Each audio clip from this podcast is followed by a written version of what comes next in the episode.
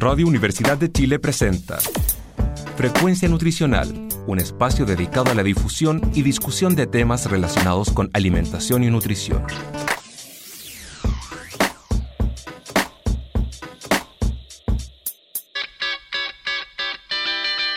Hola a todos y todas, muy buenos días, sean bienvenidos a un nuevo programa de Frecuencia Nutricional en sintonía con tu bienestar un programa de conversación y difusión de diversos temas de alimentación y nutrición, tanto de actualidad nacional como internacional. Estamos muy felices de comenzar un nuevo programa en el que como cada sábado entregamos un poco de nuestro conocimiento, ya que somos un programa conformado por estudiantes de la Facultad de Medicina de la Universidad de Chile. Mi nombre es Livni y el día de hoy me encuentro acá junto a Vania. Vania, ¿cómo estás? Hola, muy bien, gracias. Muy feliz de estar nuevamente aquí en Frecuencia Nutricional grabando un nuevo programa. Qué bueno. Eh, bueno. bueno, ahora Vania nos va a pasar a presentar las redes sociales. Sí, eh, como siempre, le invitamos a que nos visiten en nuestras redes sociales. Nos pueden encontrar en Instagram como Frecuencia Nutricional, en Facebook también como Frecuencia Nutricional Radio de Chile, en Spotify y en YouTube como Frecuencia Nutricional. Estamos felices, como decía el INDI, de comenzar un nuevo programa. Eh, hoy día tenemos un invitado muy especial. Su nombre es Héctor Tejada. Él es dirigente de Codema y fue presidente de las Ferias Libres 23 años desde que se fundó esta asociación. Así que ahí vamos a estar hablando eh, con él sobre este tema que lleva eh, por nombre el rol del canal alimentario agropesquero tradicional en la alimentación. Así que ahí vamos a estar viendo de qué se trata y vamos a estar con nuestro invitado especial aprendiendo nuevamente un poco más sobre la alimentación. Sí, como dice Vania, eh, él es dirigente de Codema, así que le queríamos pedir si nos puede contar un poco qué es Codema, a qué se dedican. Mira, eh, en primer lugar, muchas gracias por la invitación. Eh, saludar a usted y también a su auditorio. Y bueno, entrar en este tema que, que tiene una importancia relevante en la alimentación del país. Cuando hablamos de Codema, eh, podríamos hablar del origen de Codema, que es una organización que la fundamos por el año 2012 eh, y nace desde la Feria Libre.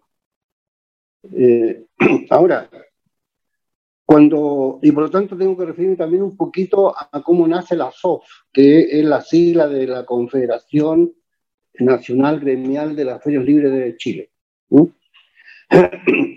Cuando nosotros creamos la SOE en 1998, una iniciativa de los feriantes de la Comuna de la Florida en la cual yo trabajaba, y, era, y, a su vez yo presidía en ese, en ese momento la Federación de Ferias Libres de la, de la Florida, que era la única federación que había en el país, para sorpresa nuestra, porque no, no sabíamos eso, y que unía a todas las ferias de la Florida. Entonces, y desde ahí empezamos a ver eh, qué organización más superior había para podernos integrar. Eh, nos encontramos que no había otra organización, entonces dijimos, bueno, si no hay una organización, veamos cómo la hacemos, porque entendíamos que la importancia de la feria iba más allá de nuestra comuna. Había feria en todo el país y por lo tanto había algo que, que investigar, que explorar, en fin. Y en la inquietud, digamos, de que las organizaciones populares en general solamente pueden tener fuerza con la unidad. O sea, cada, somos 1114 ferias en el país y obviamente que cada una por su, e incluso sin unidad comunal y cada una por su lado difícilmente íbamos a instalar el tema. Entonces trabajamos, esto no fue fácil, no fue una cosa de un día para otro. En realidad empezamos con esto el 90, con esta idea el 92. Yo, yo, yo estoy en la feria del 90, en ese tiempo me integré a la feria libre, no conocía tampoco esta actividad. y de ahí, entonces empezamos con alto y bajo, que recién pudimos concretar los 98, eh, a construir. Cuando ya empezamos a construir esto ya, primero a nivel metropolitano, por supuesto, y después ir tomando contacto con, con el resto del país, eh, nos fuimos dando cuenta de, de qué es lo que éramos y, y, por el 2005, recién, recién el 2005, con recursos FAO, porque no fue posible conseguir recursos en el Estado, no, no tenían idea, nadie sabía lo que eran las ferias libres. Todo el mundo iba a comprar a las ferias, pero nadie las visibilizaba como un ente, como una organización. Ni, y mucho menos tenían, tenían idea de su importancia. Entonces, con, FAO, en una relación que tuvimos con, con, con la oficina FAO, que, que, funciona en Chile, para, que, no solo en Chile, sino que para todo Latinoamérica y el Caribe, conseguimos unos pocos recursos. Ahí eh, los ingenieros trabajaron prácticamente gratis, un trabajo de cinco meses, eh, teníamos un capital de 10 mil dólares, que no es tanta plata, para un trabajo de esta magnitud, eh, y pudimos construir el primer, el primer sistema de información de ferial. Y ahí entonces eh, salieron, bueno, en primer lugar, pudimos saber cuántas ferias habían en el país, pudimos saber también cuánto eran nuestras ventas, nuestra partición de mercado, y los números nos dijeron que éramos el 70%, el 70% de la fruta y verdura que consumía el país. Entonces, con esa cifra, obviamente que eh, éramos, éramos los líderes del mercado en este tipo de productos frescos. Porque en el pescado y marisco pasaba exactamente lo mismo. en, los, en los huevos éramos el 50%. Entonces, eh, y eso también a su vez nos llevó, ¿cierto?, en ese mismo estudio de información, a que, a que viéramos la relación profunda que había entre la pequeña agricultura campesina, eh, la pesca artesanal y la feria libre. Entonces, y desde Codema, entonces, desde Codema, estructurada así, ¿cierto? Vimos, entonces vimos la necesidad, la necesidad de unir estos sectores, como la, la pequeña agricultura, la pesca artesanal y la feria libre, ya que estaban en la misma línea, unos produciendo y los otros comercializando, eh, y eh, entonces de ahí surge esta definición del canal alimentario agropesquero tradicional. tradicional es bueno eh, explicarlo un poquito más, más adelante, ¿cierto? Y, la, y la, entonces la, la, la finalidad de CODEMA, su objetivo estratégico, es poder lograr políticas públicas, políticas públicas orientadas hacia la alimentación. Políticas públicas que, no, que, en nuestro país existen a, pedazos, así, muy, muy fraccionados. tenemos un rompecabezas sin armar. Entonces tenemos pequeños ejemplos o pequeñas políticas, a veces no tan correctamente aplicadas o no tan, no tan correctamente diseñadas eh, en este aspecto. Entonces, y Codema, entonces vimos también que es imposible esto si no teníamos el Estado. Entonces creamos un consultivo, creamos un consultivo, ¿cierto? que funciona más o menos unas tres veces al año, que lo convocamos, donde están todo el Estado. Eh, bueno, cuando hablo del Estado de, la, de, la, de los ministerios o, que tienen que ver con la alimentación. Entonces está obviamente la agricultura, economía, porque de ahí está la pesca, eh, salud, porque obviamente la alimentación es la base de la salud. Sin alimentación no hay, no hay salud y no hay vida en, concreto. Entonces, eh, y, en, ese consultivo donde están todos los ministerios, están organizaciones fiscales eh, del Estado como COSO, CERCOTE, están las universidades también, la Universidad de Chile está a través de la Facultad de Medicina, ahí ha hecho muy, ustedes ubicar la doctora Lorena Rodríguez, de la, de la Facultad Norte. Eh, entonces, han habido, incluso hemos trabajado mucho en este tema con el Ministerio de Salud, mucho con el Ministerio de Salud. Entonces, eso es en concreto hacía a grandes rasgos eh, CODEMA. Muchas gracias y recalcar que CODEMA es la sigla de Corporación Observatorio del Mercado Alimentario para los auditores que nos están escuchando en esta hora. Sin duda es, eh, tiene bastante historia, como usted nos contaba. Pero el rol, eh, queremos saber el rol, eh, más bien qué significa cuando hablamos del canal alimentario agropesquero tradicional.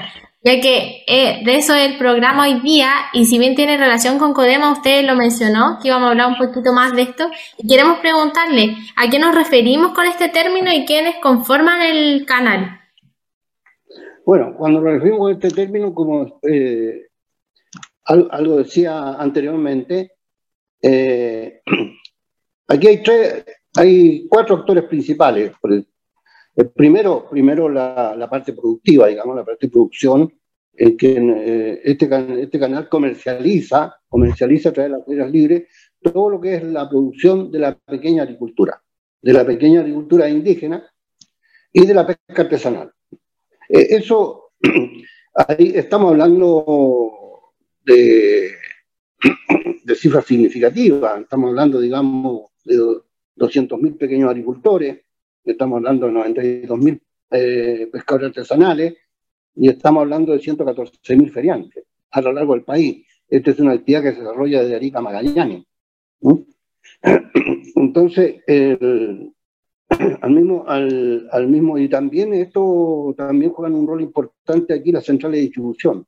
Cierto que en Santiago, en Santiago las podemos definir como los valledor, que tiene una importancia nacional. Los valledor es el 60% del consumo nacional de fruta y verdura, eh, siendo más fuerte en, verdura. También tiene otros productos los valladores, pero este, este es el, núcleo central. Y los feriantes somos a su vez los principales clientes de estos centros comerciales. Hay centros comerciales también en el país, en, otros lados del país, no, tan, no, con este carácter de empresa que tienen los valladores tan bien definido. Por lo tanto, a lo mejor llega de todo Chile y, y, y se va hacia todo Chile. Eh, bueno, y de eso viene hacia, hacia la Feria Libre, nosotros lo comercializamos. Pero estamos, y como decía anteriormente, estamos hablando de cifras significativas en la alimentación, que son del el 70% de lo que consume Chile, de lo que el mercado interno me refiero, eh, es producto de la producción de este, de este canal. De este, de este canal. Y, y ahora, en esto están, digamos, eh, cuando hablamos de pequeña agricultura, de pequeña agricultura estamos hablando de los predios que van de media hectárea a dos hectáreas de riego básico. Cuando hablamos de pesca artesanal estamos hablando de embarcaciones van de 9 metros a 14 metros. Y la feria de hilo, bueno, eso es más, eh, es muy difícil que, que en Chile alguien no ido alguna vez a comprar a la feria libre. ¿ah? En Santiago, considerando la región metropolitana, únicamente la región metropolitana, los fines de semana, el sábado y domingo, nos visitan más o menos 3 millones de personas. Entonces, eh, esto, esto es cuando nos estamos refiriendo al canal eh, pesquero tradicional, estamos, eh, esta es la dimensión, esta es la dimensión. Ahora, eh, jugamos un, un rol importante eh, hay temas también que son que tienen que ver esto con la seguridad alimentaria, con la soberanía alimentaria, ¿cierto? Eh, a partir de mediados de los 70, en el gobierno de la dictadura, eh, el, eje, el eje del campo chileno cambió fundamentalmente. Hasta allí, el eje del campo chileno, y podríamos decir del mar también, con una sobreexplotación eh, que hoy día estamos pagando las consecuencias, eh, el campo era para alimentar a los chilenos, básicamente, básicamente. No quiere decir que no, haya, no, haya habido un mercado exportado. Pero cuando Chile abre la frontera, las fronteras comerciales, eh, entonces el eje del campo es para alimentar el mundo. Y Chile se transforma en una potencia alimentaria global. Eh, somos, en términos de los productos frutícolas, somos importantes en el mercado mundial, aprovechando incluso nuestros, nuestras eh, ventajas climatológicas, cuando nosotros tenemos una producción, el hemisferio norte no la tiene, entonces podemos acceder a esos mercados eh, en, términos de, ventajas comparativas. Eso, eso por, una, por un lado, y lo otro, ¿cierto? Y por, lo tanto ahí el concepto de seguridad alimentaria tuvo un cambio fundamental. ¿eh? Y que también es un concepto un tanto global, pero, Y es lo que lo diferencia la soberanía alimentaria, porque cuando hablamos de seguridad, de seguridad alimentaria, eh, podría ser, digamos, de que al país o a algunos empresarios agrícolas les salga más conveniente exportar fruta, llevar su campo a que produzca fruta o cualquier otro producto de exportación y no el alimento que el país necesita. Por ejemplo, hoy día todos los cereales, todos los cereales, sin excepción, vienen del extranjero. Dependemos de Canadá y de otros países, pero eso entonces es una, una seguridad global, podríamos decir, pero frente a cualquiera, a cualquier problema, como hoy día lo vemos, como hoy día lo vemos, eh, el país queda un poco débil en cuanto a su seguridad alimentaria. Eh, y cuando hablamos de seguridad alimentaria también estamos hablando de costos. ¿cierto? Hoy día vemos cómo la, el trigo empieza a subir eh, y, eso, y eso tiene un efecto directo en todo lo que son las harinas. y, en, el mar, bueno, en el mar la sobreexplotación sin, sin regulación ninguna, hasta la ley pesquera, que algo ha regulado, algo ha regulado. Entonces, nosotros, por ejemplo, hace 20 años atrás, eh, el, país pues, extraía de, nuestros mares más o menos 4 millones de toneladas de jurel. Hoy día, con suerte, podemos traer entre 300 y 400 mil toneladas. Porque, nadie pensó que el pescado desaparecía. Si lo sacaban y no, no podía desovar, hace muy poco tiempo atrás, pero muy poco tiempo atrás, vendíamos merluza de 15 centímetros. Esto es una merluza que no alcanzaba de sobar. Y por eso la veda entonces, por eso la veda y todo eso. Entonces, todo, esto que estoy diciendo, ¿cierto? Es para tener una, una idea de la dimensión del canal, la problemática que también enfrenta, y también el país en, en términos de seguridad alimentaria. Ahora, la seguridad alimentaria va mucho más allá, ¿cierto? Es un concepto más amplio que tiene que ver incluso con la semilla. Bueno, todo esto, todo esto lo hemos podido nosotros ir integrando, como decía, en la nueva, la nueva constitución, que podría ser incluso un, tema al final para, pero porque es muy importante, digamos, lo que ahí se logró. Claro. Igual me gustaría quizás hacer una breve definición de los conceptos que usted acaba de mencionar, porque eh, puede que hayan auditores que no sepan de lo que hablamos, o sea, de a lo que nos referimos cuando decimos seguridad alimentaria y soberanía. Bueno, la seguridad alimentaria se refiere a cuando todas las personas tienen acceso y disponibilidad en todo momento y lugar a una alimentación sana, inocua y también culturalmente apropiada. Y bueno, la soberanía, por su parte, eh, a lo que se refiere fundamentalmente es a que cada país va a producir lo que consume lo que vemos actualmente, y todos sabemos, es que cada país eh, produce lo que vende a, otro país. Y lo que nosotros consumimos es lo que le compramos al país vecino y así. Eh, bueno, pero de eso igual vamos a hablar más adelante. Pero hay una pregunta muy específica eh, que le quiero hacer y es también para ponernos un poco en contexto, porque la gente escucha que nosotros hablamos de de canal alimentario agropesquero tradicional, pero quizás no saben eh, cuando hablamos de agropesquero a qué nos referimos. Entonces la pregunta que le quiero hacer es cuáles son los alimentos que están involucrados en este canal principalmente, ya que usted antes nos habló de, huevos, nos habló de pescado. Eh, ¿Podría quizás hacernos eh, una pincelada de, lo que, de los alimentos que están relacionados con este canal para que la gente un poco más se vaya orientando?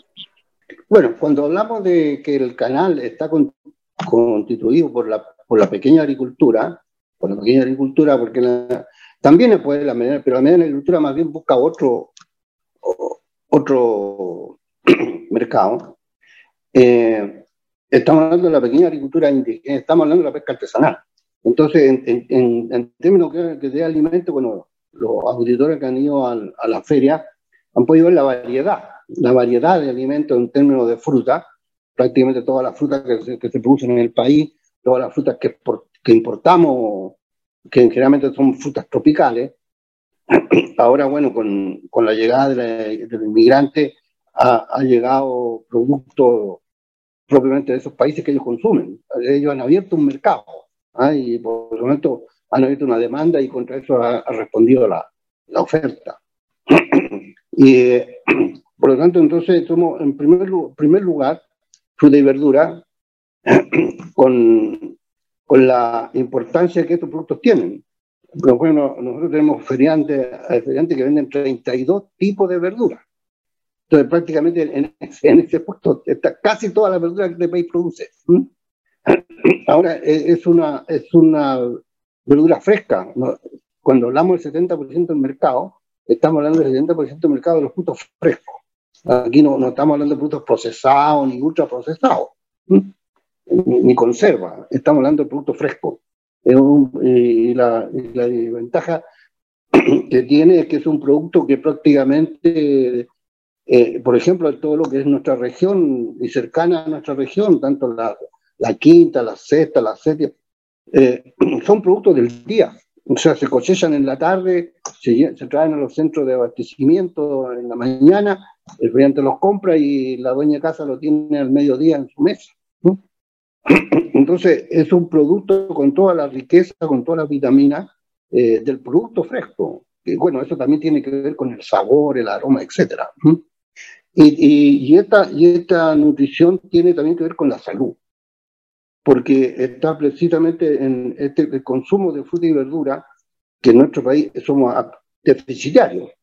¿Cierto? Todas las normas internacionales dicen que hay que tener cinco porciones al día, de más o menos 200 gramos cada una, eh, variada, no solamente de una verdura o, una otra fruta, pero variada,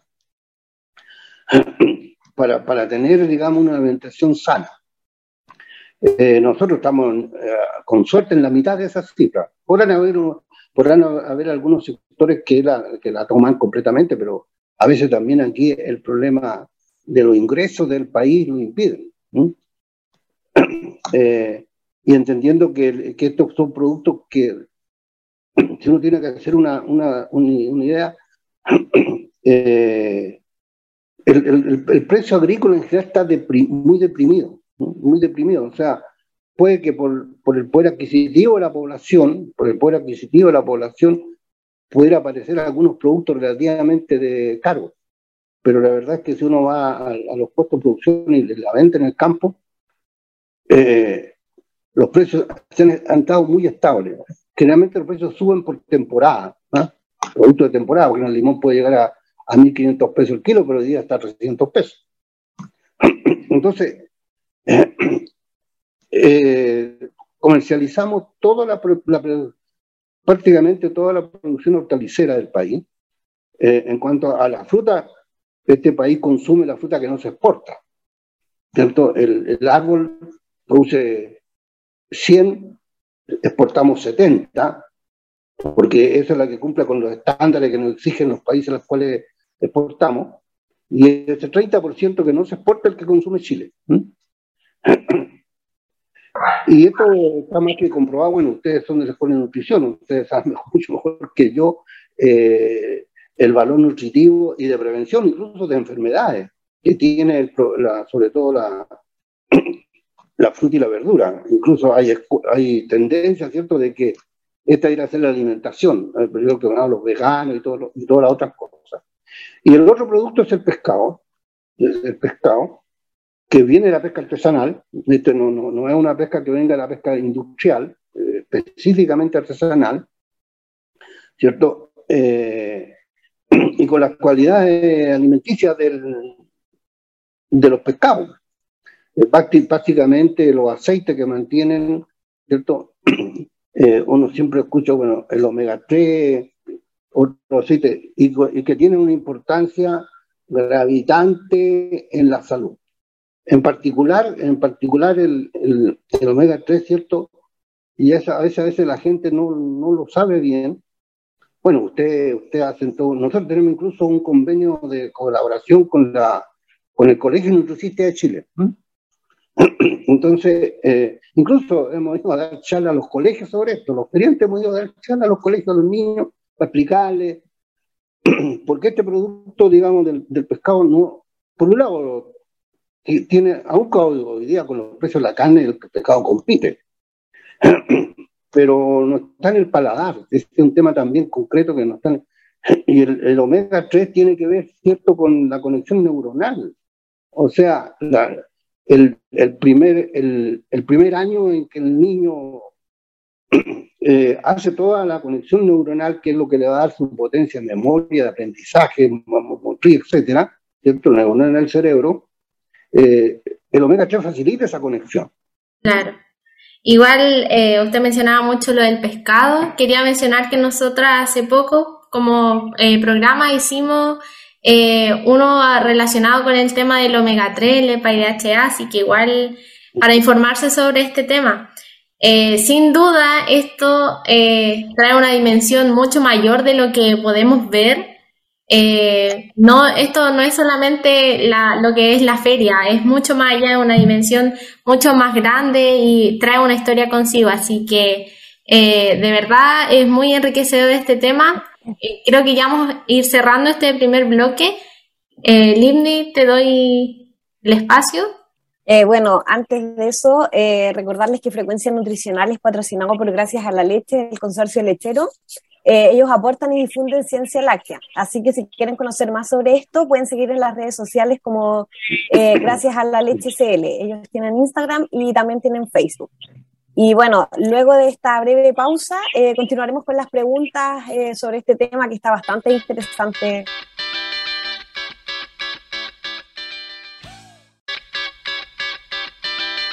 Bueno, ya estamos de vuelta en el programa el día de hoy. Recordarles que el tema que estamos tratando es sobre el rol del canal alimentario agropesquero tradicional con nuestro invitado Héctor Tejada y mencionar que este programa es realizado gracias al patrocinio de la Corporación Grupo Chileno de Trabajo en Ateroesclerosis que promueve la salud y prevención de la ateroesclerosis y complicaciones cardiovasculares. Bueno, en el bloque anterior hablamos eh, sobre qué era el canal alimentario agropesquero tradicional y también nombramos algunos alimentos que están relacionados con este. Pero me gustaría saber un poco más de historia, de cómo nace este canal, pero más bien no desde cómo nace, sino desde hace cuánto existe y de cuál es el rol que cumple, más allá del económico, eh, sino el rol cultural que tiene eh, en Chile.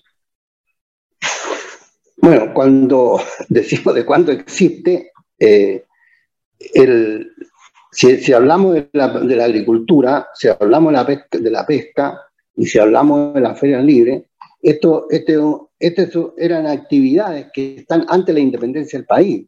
Eh, en la colonia ya estas actividades siempre existieron, porque como decíamos, tiene que ver con la alimentación. Entonces, y desde que el hombre existe ya, desde que desde el primate tuvo que alimentarse, ¿no es cierto? Y en un momento recolectó, recolectó, digamos, alimentos. Entonces, lo que no, lo que no había es que no estaba estructurado. Pero la feria es libre, ¿cierto? La, historia, la relación que tenemos eh, es que en 1789 eh, se crea la primera feria libre en Serena, ¿cierto? hecho por comerciantes. Eh, eso, eso es lo que tenemos registro. Y, y, ahí hay un hecho que curioso, por decirlo así, por decirlo así, y es que se llama feria libre porque era libre de impuestos. No, no era porque feria libre para que la feria se pudiera hacer lo que uno quisiera, libre de, todo. No, no, no. Estaba, estaba dicho feria libre porque estaba liberado de impuestos por el rol que, cumplía, digamos, entonces el, el gobernador, en fin, lo, lo eximió de los tributos. Y de, ese es su origen. Y la pequeña agricultura y familiar campesina también es, un, es una denominación que también surge con la reforma agraria, eh, que es un tema más que interesante porque eh, desde, desde, con la llegada de, la dictadura hubo una contrarreforma, ¿cierto? Y los agricultores empezaron a perder su tierra. Hoy día la mitad de los agricultores, la mitad de los pequeños agricultores son medieros, o sea, arriendan la tierra, no son dueños de la tierra. Y muchas veces esta tierra está comprada incluso por inmobiliaria a veces, que, las compran a largo plazo pensando en una proyección de la, de la ciudad urbana que invade, invade el campo. Y en los últimos censos agrícolas de los últimos 20 años, se han perdido ya sea por, por digamos, problemas propios de la actividad, por la inversión inmobiliaria más, o por la, por la concentración de la tierra que se vuelve a producir en Chile. Incluso los campesinos hablan de una nueva reforma agraria. Entonces, eh, con, todo el espanto que se produce en determinados sectores. Entonces, el, esto, esto es, eh, la historia. O sea, nosotros, nosotros definimos esto, del canal porque teníamos que una, cuando vimos que esto era, estaba todo conectado y unos dependían unos de otros, sin las ferias libres, la pequeña agricultura pesca no tendrían por dónde sacar su producción, por dónde sacar su producción, a no ser que fueran al supermercadismo, ¿cierto? Con toda, con toda la diferencia de precio que podemos ver más adelante. Eh, por lo tanto, este, este, estas son actividades que están, eh, son propias de la historia de nuestro país, de la historia de nuestro país. Y cuando decimos la historia de nuestro país, entonces estamos también, hablando de la cultura de nuestro país. Eh, nadie podría decir que toda la actividad campesina, la tradición chilena es prácticamente campesina, porque en, en el lado la, de, la otra actividad minera, por ejemplo, este es más bien empresarial. Ahí la historia es otra, muy distinta, muy distinta. Entonces, y aquí es todo una, una, una, en que el campesino está ligado a la tierra, o sea, el campesino, sus raíces son la tierra. Esto como el pescador, sus raíces son el mar. Y nosotros, bueno, a través de los años, de más de 200 años, eh, hemos ido desarrollando también una cultura ferial. Aun cuando, aun cuando el 70% de los feriantes viene del mundo sacarial. Eh, las ferias tienen un crecimiento muy grande a, partir, bueno, hubo un tiempo que eran en la cuando no había un supermercado, eh, este era el canal. Lo que pasa es que nadie lo visibilizaba como el canal, ¿cierto? Con, un dato casi anecdótico, casi anecdótico. ¿eh? Las ferias comercializamos el 70% de la alimentación fresca del país. Pero cuando nos reunimos por primera vez en la historia de Chile, por primera vez en la historia de Chile, con un Ministerio de Agricultura, que nos recibió, sí, eh, con, toda su, con todo su equipo del Ministerio, llámese ministro, subsecretario, jefe de gabinete, el jefe de reparticiones, INDAP, ODEPA, asesor, etc.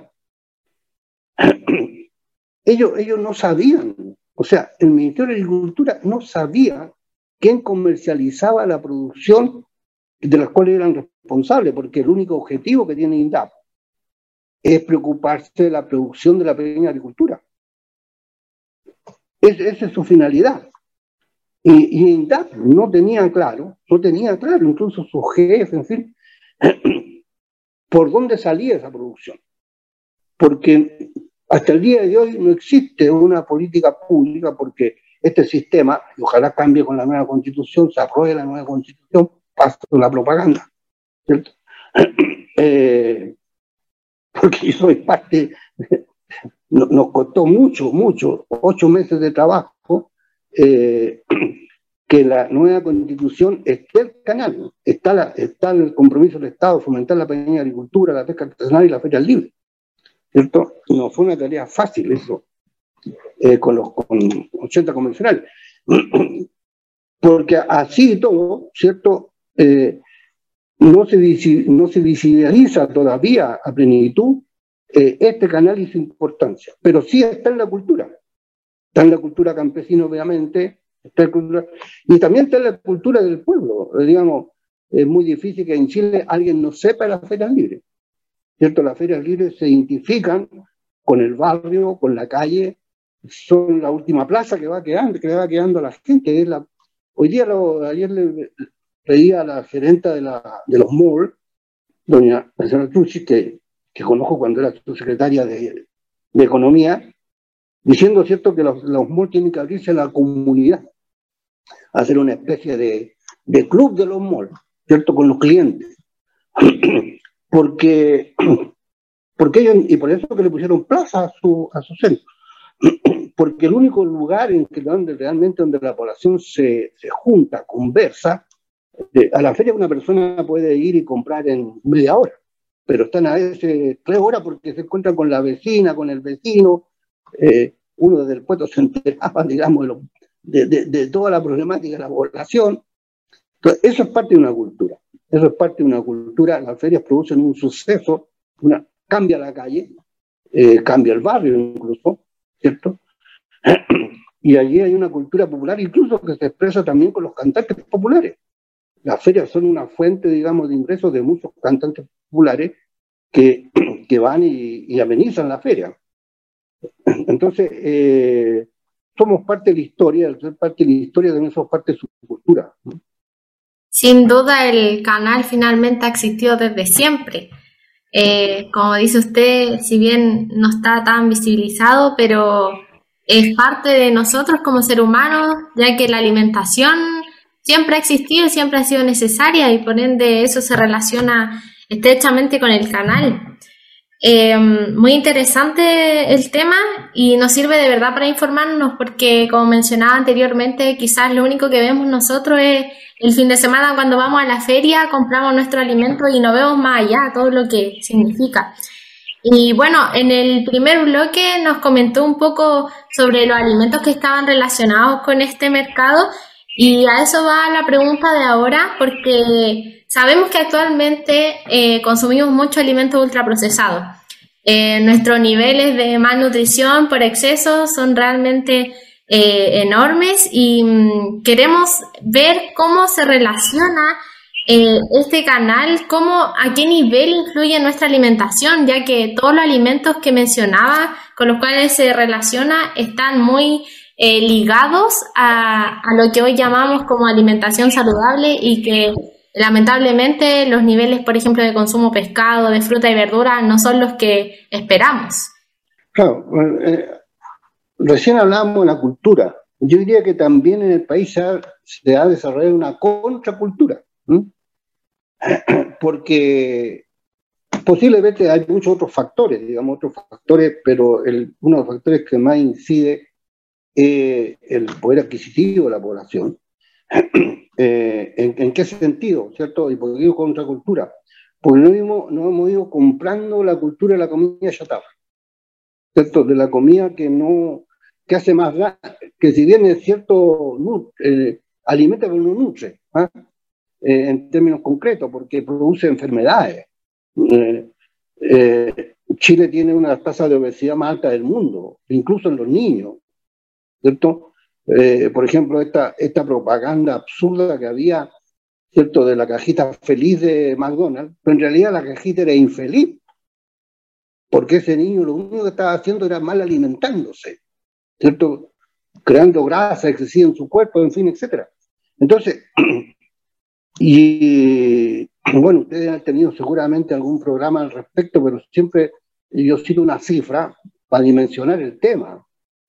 Cuando el presidente Lago, en por los 2000, ¿cierto?, crea el auge, crea el auge, él crea el auge eh, eh, y, el presupuesto con que acompaña el programa era para 80.000 casos, 80.000 diabéticos. Era más o menos la cifra que manejaba el Ministerio de Salud. Esa era la cifra de la hospitalización, en fin, la, proyección que habían dado. Pero cuando la gente se da cuenta que el auge funciona, que realmente garantiza, que realmente es urgente, que realmente funciona ya gratis, aparecen 400.000 casos de diabetes. O sea, cinco veces lo que las cifras oficiales decían. ¿Cierto? Y ahí, y ahí entonces el país se da cuenta de que tiene un problema alimenticio grave grave, porque la diabetes lo acompaña de por vida, eh, funciona, eh, digamos, provoca otras enfermedades, ¿cierto? Eh, como afecta la vista, amputa, pierde movilidad las, las piernas, los brazos, en fin, etc. también aparecen enfermedades cardiovasculares y pasan, y, pasan a ser las causas principales de muerte también ah, se menciona mayor alcance, que tiene otras motivaciones, pero que también tiene una base en la mala alimentación. Pero a pesar de que esto se ve, se conoce, ¿cierto? Hoy día tenemos casi 2 millones de diabéticos. de los 400 mil, en 15 años, poco más, hemos eh, quintuplicado la cifra. No existe la política de alimentación. No hay un sistema alimentario. Nadie se hace responsable de la alimentación del país. Una alimentación sana, me refiero. Nadie educa en los colegios en este, este, este particular. Nosotros hemos ido a colegio, ¿cierto? Y, uno, y es como un chiste, pero una vez le preguntamos a un niño de dónde sale esta naranja. Y el chico nos dijo la frigider. No sabía que era de un árbol. Entonces, bueno, logramos, logramos a través de Codema y de todas estas fuerzas, al final del gobierno del presidente Bachelet, lograr una política pública del Ministerio de Salud, que fue un decreto de salud, pero que no es una ley. Se creó también a instancia nuestra un frente parlamentario que más bien se dedica contra el hambre. Porque más allá de la mala nutrición, también tenemos hambre en Chile. Cifras que se ocultan, que no llegan, pero FAO las tiene, ¿cierto? No son tan sin idea, pero ellos hablan de 600.000. No es una cifra menor en comparación a la población que tenemos. Esto se desarrolló en pandemia, obviamente, con todas las limitaciones, ellos comunes, en fin, qué sé yo. Pero este, este es un tema, ¿cierto? Eh, entonces, de ese punto de vista, la feria han sido, la Universidad Católica, el año 2009, 2009 la Escuela de Nutrición de la Universidad Católica, ¿cierto? dirigido por el profesor Mardone, que es un experto en el tema, eh, con la aparición de 17 profesionales, 17 científicos en la universidad, hicieron todo un estudio sobre la obesidad todo un estudio sobre cómo crear políticas públicas para evitar este flagelo, que al, Estado chileno, ojo con esto, al Estado chileno esta malnutrición le cuesta 2 mil millones de dólares al año en enfermedades. Eso mirado el punto de la enfermedad. Pero si uno llevara eso al punto de vista de la productividad, obviamente que lo que esta malnutrición le cuesta Chile son cifras mayores. O sea, aquí estamos hablando de un problema país, Aquí no estamos hablando del problema de la fe, del problema, no, un problema país, porque nadie ve esto desde arriba, ¿cierto? Entonces hay una irresponsabilidad de, de todos, de todos, porque no son los temas que ponemos. Si uno ve la encuesta, seguridad, todo, pero la alimentación no aparece en ninguna encuesta. a lo mejor ni siquiera la preguntan.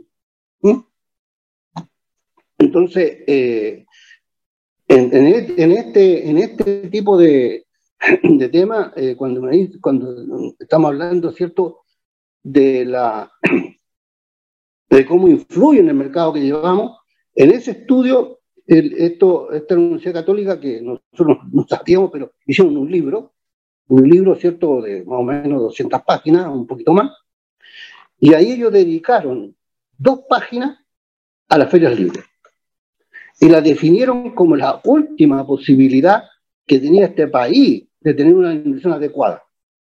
Así, eh, esa fue la importancia que le dieron.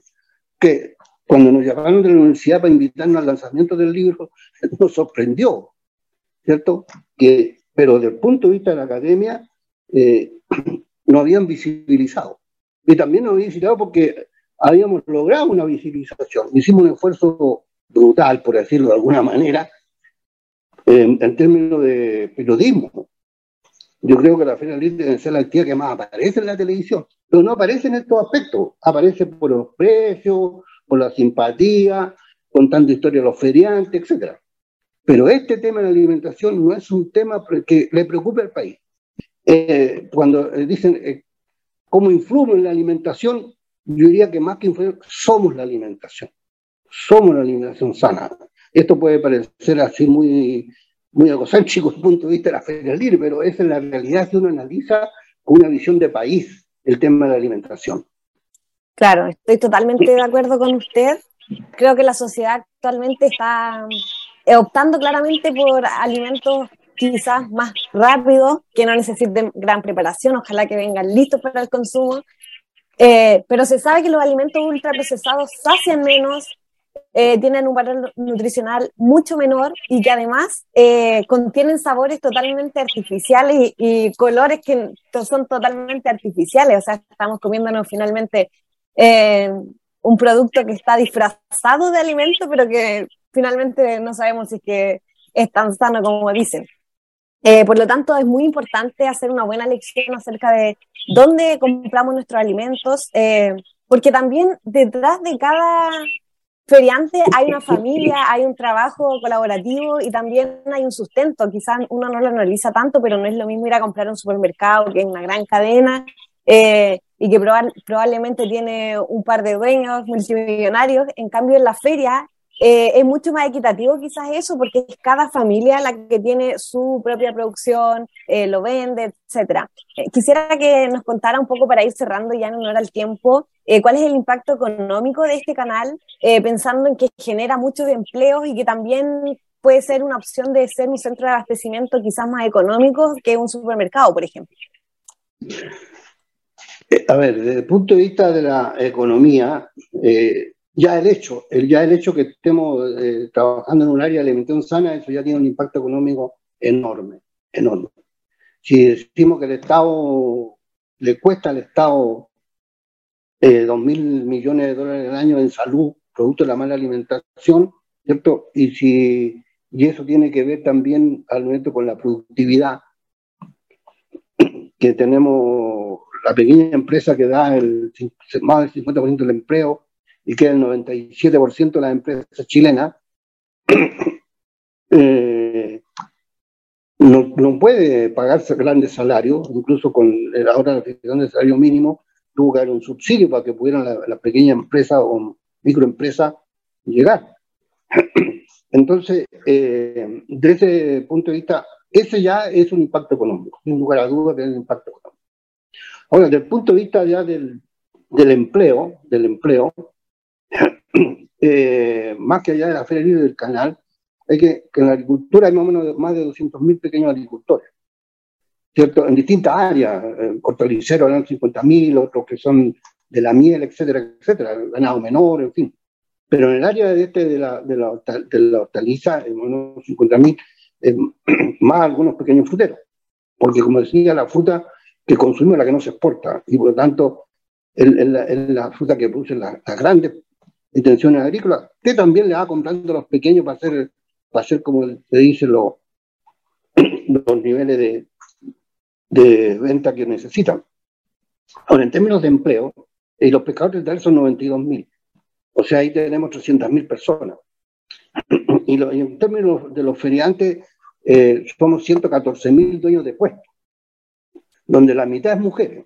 Este es un gremio de altísima participación femenina y las mujeres son jefas de hogar, en general, ¿cierto? son jefas de hogar, y con un esfuerzo increíble en que los feriantes más o menos tipo 2 de la mañana están en Nueva York comprando, ¿cierto? Y eh, llegan a sus casas, después a las 5 o 6 de la mañana están en la feria, están en la feria, y, y, vuelven a la casa a las 5 de la tarde. Entonces imaginemos una jefe de familia en ese esfuerzo, y más encima cría a sus hijos, y más encima cría a sus hijos. ¿cierto? Y a veces vivimos en poblaciones vulnerables. Entonces, ahí hay un esfuerzo eh, tremendo. Bueno, por ejemplo, ahí tenemos más de 50.000 mujeres, ¿cierto? Eh, eh, manteniendo sus hogares. Entonces, ahora, en la feria libre, y esa es una dimensión que tenemos que llevar a las otras actividades, también se, este es una, un catastro que hizo Cercote sobre las ferias libres, eh, nosotros producimos, si bien cierto, somos 114 mil feriantes dueños de puestos, pero producimos 350 mil empleos por los trabajos que dan. El feriante tiene ayudantes, ¿cierto?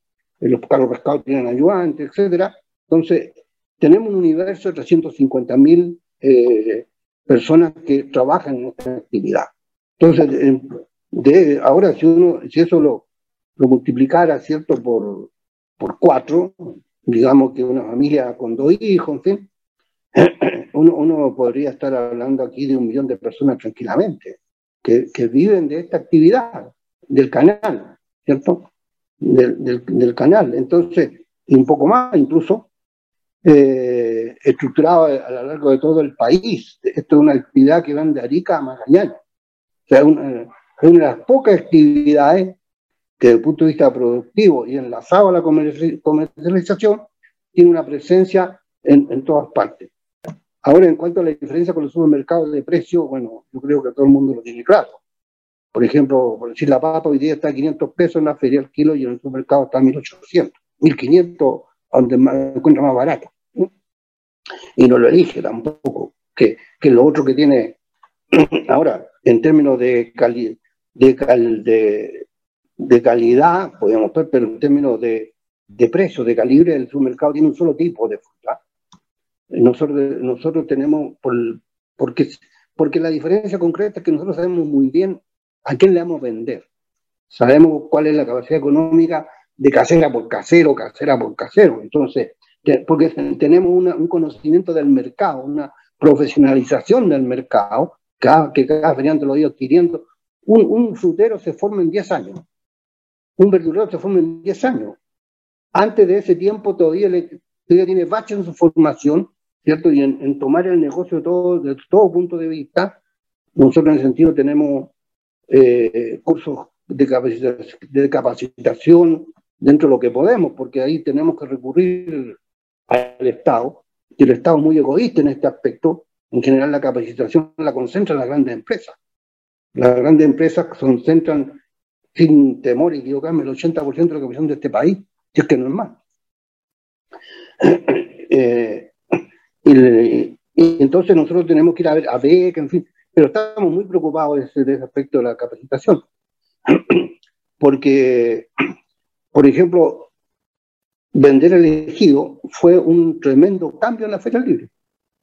Hasta antes nosotros no se vendía elegido, ¿cierto? Entonces, eso significó capacitar, eh, pero nosotros le producimos una tremenda economía al, hogar, al hogar. No tengo cifras actuales, pero hace ya uno, cuando hablábamos de unos 10 años atrás, un poco más, eh, más o menos le, le ahorrábamos a la familia 30 mil pesos mensuales. ¿cierto? Hoy día eso es mucho más, mucho más. Entonces hay que entender la importancia cuando tenemos que la mitad de la población gana alrededor de los, 400 mil pesos, ahora con, como eso va a ser el salario mínimo, seguramente esos valores se van a aumentar. Pero cuando estamos hablando, si le ahorramos 40 mil pesos, le estamos ahorrando el 10% de su presupuesto total. Total. ¿Cierto? Le estamos permitiendo que tenga internet, por decir, por decir de alguna de alguna comparación, digamos, de alguna comparación. Entonces, no, desde ese punto de vista yo, a veces uno piensa y conversa con autoridades y dice, bueno, ¿qué sería este país en la Feria Libre? ¿Dónde, ¿Dónde se abastecería el mundo popular? Porque la Feria Libre tiene varias características. Primero, cercano, es cercano, puede ir a pie a comprar a la feria, puede ir en vehículo también, obviamente, pero eh, llega a la puerta de su casa, a eso me refiero. En segundo lugar es oportuno, es oportuno con la producción, es una producción fresca que lleva. Y en, tercer lugar, digamos, eh, es un precio asequible, porque dentro de la feria se compite. Y pues decíamos, tenemos eh, distintos tamaños de fruta, porque la calidad de una fruta más pequeña que otra es la misma. El valor proteínico es lo mismo, el valor de vitamina es lo mismo. ¿cierto? Pero el, calibre a veces lo lleva a un, a un mayor precio. Eh, y el punto, pero desde de todo ese punto de vista, y si uno suma, todo, si uno hace una sumatoria de todas estas ventajas, obviamente que tiene un tremendo valor económico, un tremendo valor económico del país. Sí, efectivamente tiene muchas eh, ventajas en la feria y una que quería destacar era la cercanía, porque si lo comparamos con un supermercado, em, en la feria existe una relación, como usted decía, con el casero, la casera, y existe esa, esa estrecha, estrecha relación que lleva a una compra quizás de mayor confianza. Y bueno, en honor al tiempo vamos a ir finalizando. Ha sido un buen programa, hemos aprendido mucho porque es un tema que no todos conocen, que no todos profundizan y le agradecemos su tiempo y, poder eh, conversar de esto. Quería preguntarle si quiere mandar algún saludo para ya ir finalizando este programa. Ah, sí, bueno, en primer lugar, reitero mi agradecimiento de esta oportunidad que no la tenemos siempre así de de, hablar tan en extenso, digamos, tan en extenso sobre este tema, eh, entendiendo que nos quedan pero una infinidad de temas por tratar o de profundización de los mismos. ¿ah? Eh, saludar también a todos los auditores, pero muy en particularmente al mundo campesino, al mundo de la pesca artesanal y obviamente a mi mundo, del cual, en el cual trabajé hasta septiembre del año pasado, y que es un mundo sacrificado, muy en particular en otras mujeres que trabajan allí, ¿cierto? Bueno, y decirle que en la nueva constitución estamos validados, ¿ah? estamos validados. Entonces, que lean, que se informen y voten el 4 de septiembre informados, porque estamos definiendo si seguimos con este mismo Chile o con un Chile realmente distinto, favorable a nuestros sectores populares al cual nosotros pertenecemos. Gracias. Súper. Bueno, y a los auditores que nos escucharon el día de hoy, eh, también gracias por escucharnos y nos vemos en un próximo programa. Radio Universidad de Chile presentó Frecuencia Nutricional, un espacio dedicado a la difusión y discusión de temas relacionados con alimentación y nutrición.